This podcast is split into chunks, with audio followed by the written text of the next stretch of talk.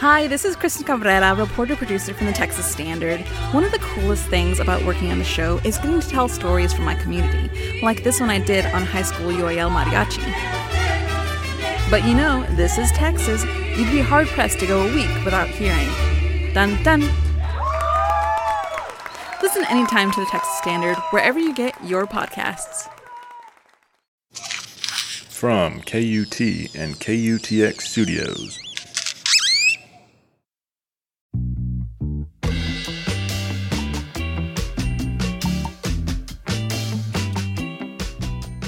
Hey there. You're listening to This Song, the podcast where artists talk about the songs that formed and transformed them. I'm your host, Elizabeth McQueen, and for a decade of my life, I was a touring musician with the band Asleep at the Wheel. And my favorite moments were always before or after the gig when people would sit around and play the music they were into and tell you why they loved it. I got off the road a couple of years ago, but I still long to talk to musicians about music, and so I created this podcast because, in my opinion, musicians are the most beautiful when they're talking about the music that changed them.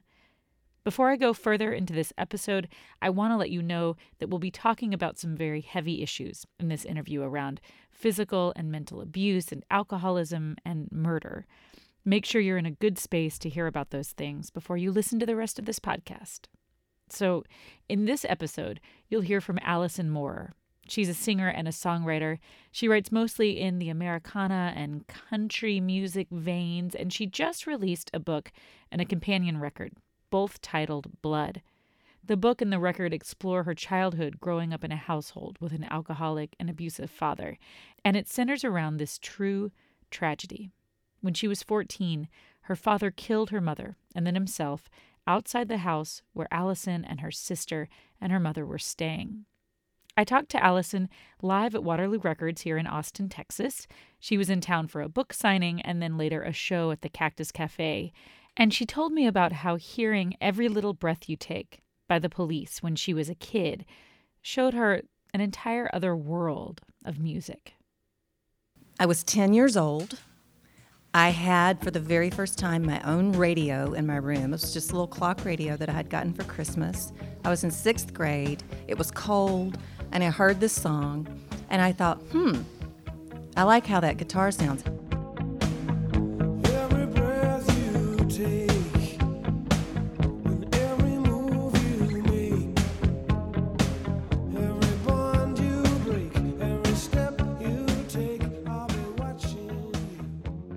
How I had that thought when I was 10, I don't know.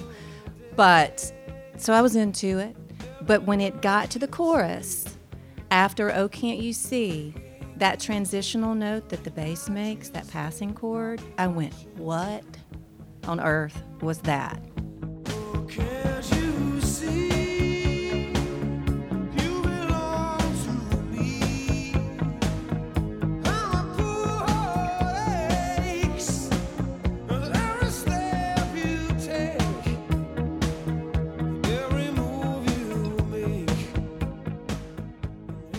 Know, I grew up in South Alabama. My parents were musical people, but our house was mostly filled with country music, not a whole lot of pop. And the pop that we did have was older. So this was very much of the moment.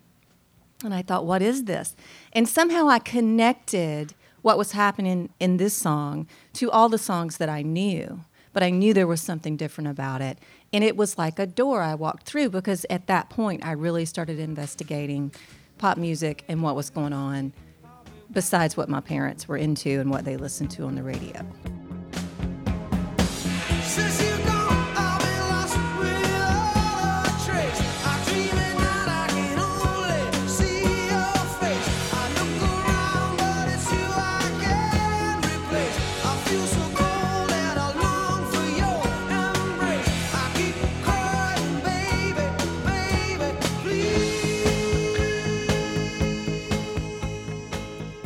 Grew up in a household where you mostly listened to country music and you were surrounded by musicians, right? Uh, yeah, um, my mama grew up in a musical family, so she was very um, natural about music, and it was just a way of life for her. So she taught my sister and me how to sing harmony, and it was something that we did as a family. And in fact, I don't remember a time in my life when I wasn't doing that. So my grandmother tells me I was about three when I started singing harmony. Wow. I know. That's Wow. crazy. But that's, you know, it's not that I'm an alien, it's that I was immersed in it. Always, it's what I heard. So that uh, is what my ear went to. But mostly country music. Was that Mostly, country music, old tunes, you know, everything from Jimmie Rodgers, Hank Williams, all that stuff. Hear that lonesome whippoorwill.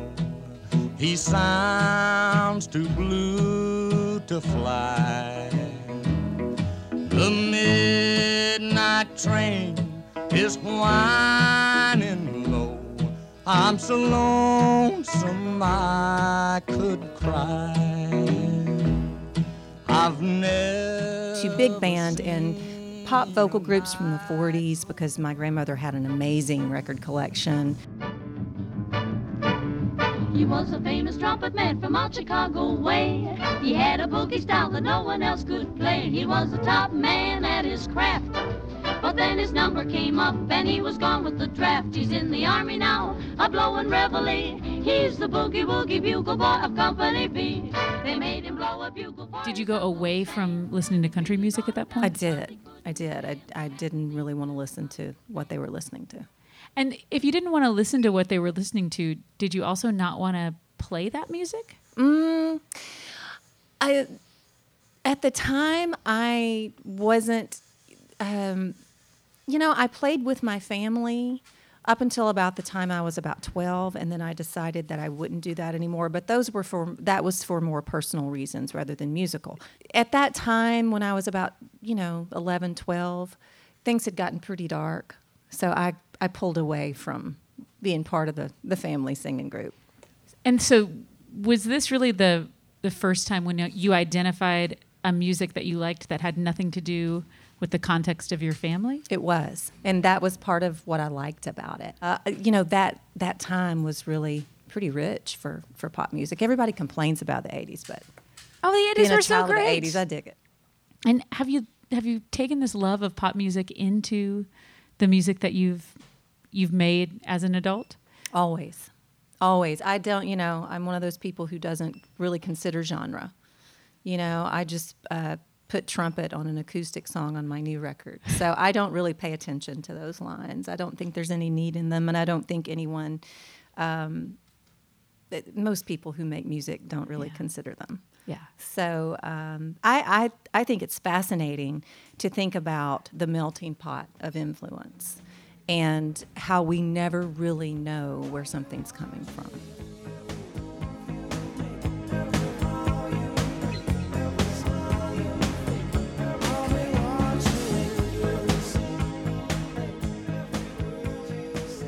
Coming up after the break, Allison Moorer explains why she finally knew it was time to talk about her childhood in her new memoir and record, Blood. One of the things that you kind of talked about um, about that you said was that playing music with your with your family it became very dark and kind of kind of dangerous. Um, and you've just released this new book and you've just released a companion album about this this complex and dangerous time that you grew up in, and specifically around the time that your father. I'm sorry, I find it hard to talk about, and I'm sure you come up against that all the time. Um, My parents died in a murder suicide. My father killed my mother and killed himself when I was 14. So um, I've recently completed a memoir about my childhood, which includes a lot of details about that.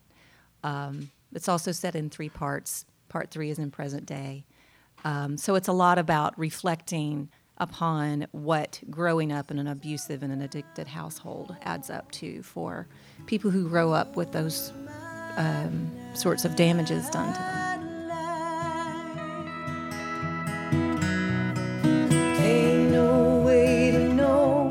What's going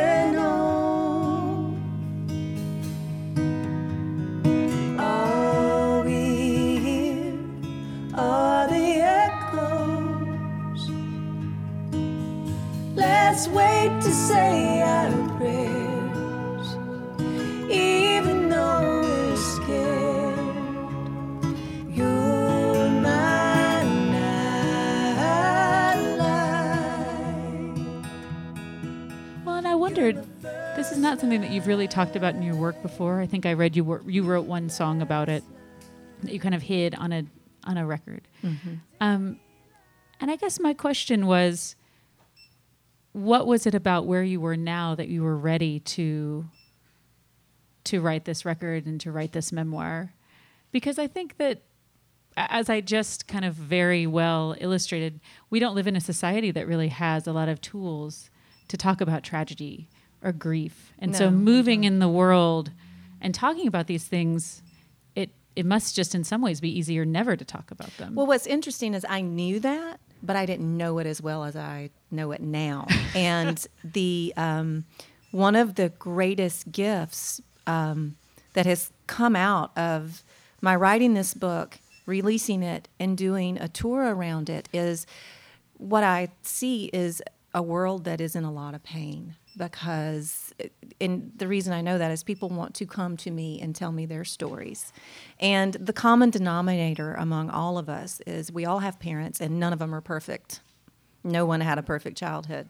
So um, maybe the story is not as extraordinary as mine is, but everybody's got their something. And um, I think it's good for people to be able to say it out loud because saying something out loud reduces the shame that surrounds surrounds whatever it is. darkness all around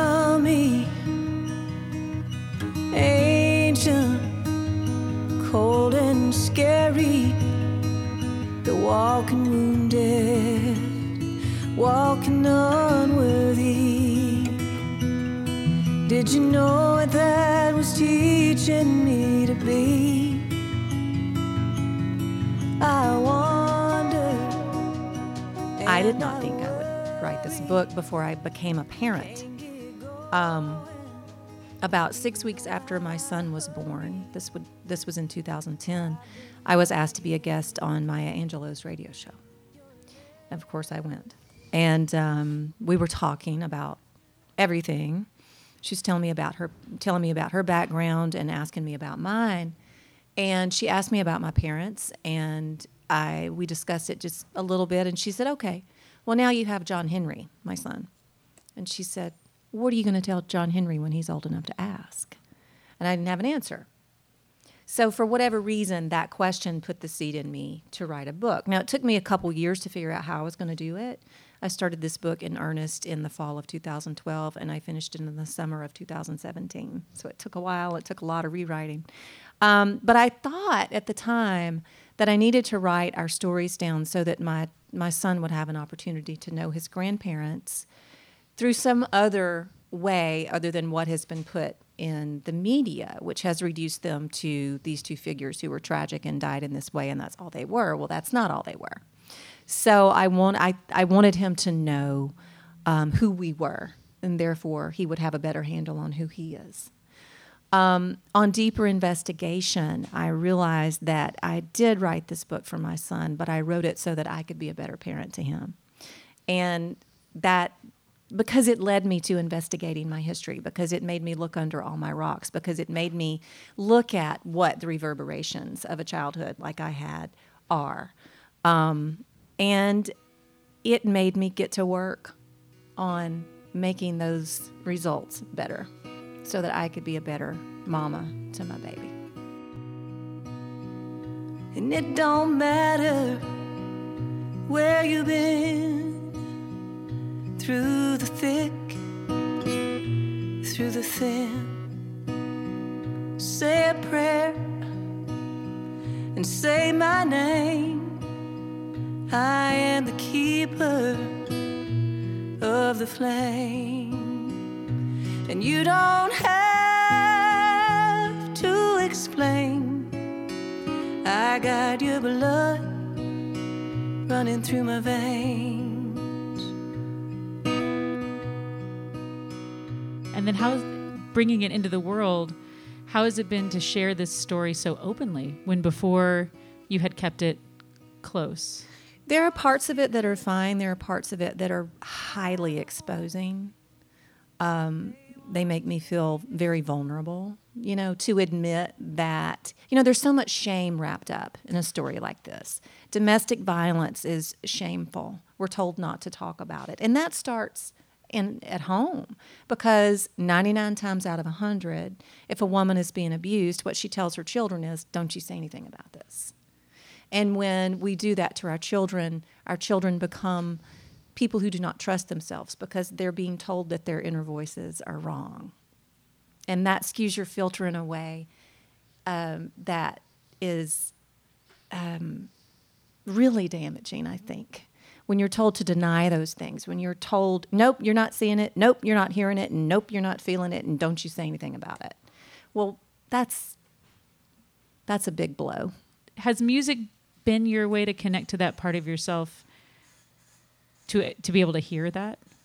I think music is a, a little bit more complicated for me. I have definitely done a lot of um, emotional processing through through music, and I don't think I've ever made a record that didn't deal with this on some level. And I've been mining this territory for a long time. And one of the reasons why I'm so happy to be in this moment is I feel like I don't have to do it anymore. I've told it as well as I can tell it, and I don't have to return. I've written a book. I've made a record. I'm done. Um, so I don't have to drag that into my art anymore, which is really freeing. And it makes me think, well, what am I going to do now? There's no telling. um, it, because my family was musical, it's a it's a bit of a there's it's, there's a bit of edge to it because I feel a strong connection to my past through music, um, and that's good and that's bad. You know, it it depends on where I am with it, how I feel about it. Um, I love that my parents made music and that I'm able to carry on their dreams. But I also realize I can't be doing their dreams. You know, I have to do my own. So um, it's yes and no. Was there a point at which, when you look back, you think I might have been doing this for my for my parents? I don't think I did that on a conscious level at all, but I see how I have drawn them into my work. And, And on the- maybe, you know, that's maybe that's great. Maybe that's um, who knows? Who can say? Again, it's depends on the day. It's complicated, and I think that's what I really love about this project, both the record and reading the the excerpts from the book, is that you do paint a very complex, kind, and generous picture of a childhood that most people would reduce to it was a terrible childhood. It's like you're very you're very generous to your father, you're very generous to your mother, you're very loving to your sister. Um, Well, I think that's because I'm trying to reconcile all those things. Because what I know is no person is one thing, and no person is reducible to one act. So, you know, I've had people say to me, How can you have a spirit of forgiveness for your father? And I think of, well, first of all, um, I don't think that I'm able to completely say, I'm going to condemn you because, first of all, he was my father. So you can't deny the bonds of love. And I can't deny his good qualities. And I think everyone is worthy of forgiveness regardless. So in this book, we all need forgiving. We all need compassion. We all need empathy. So that's just where I wanted to come from with that because that's where, I want to live my life. The night was hot and steamy, and crickets played their tune.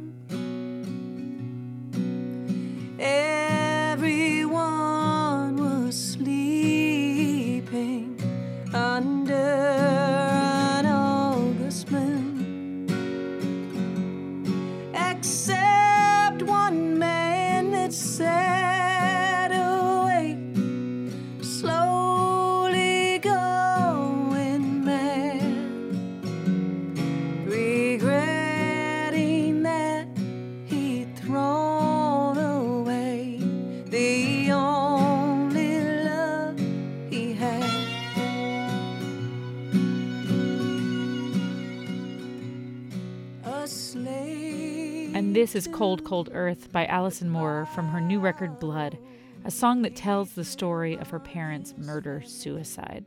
Allison will be on tour doing a show around blood. It's a mix of storytelling and song, and you can find a link to those tour dates on the show notes page for this episode at kutx.org. KUTX is the radio station in Austin, Texas, where we make this podcast.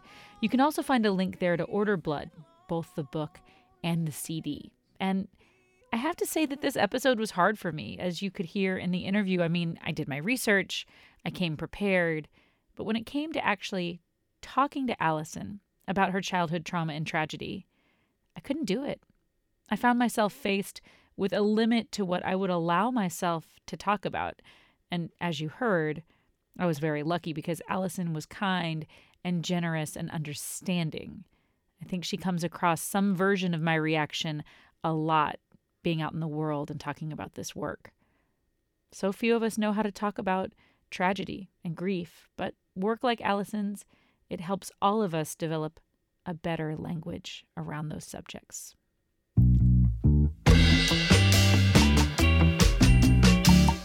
And that's it. You have come to the end of another episode of This Song. We'll be back with a new episode featuring the band Metric on January 9th, and in the meantime, you can check out our archive. We have a ton of episodes that you can listen to during the holidays. This song is a production of KUTX 98.9 in Austin, Texas. It was produced by Art Levy and me, Elizabeth McQueen.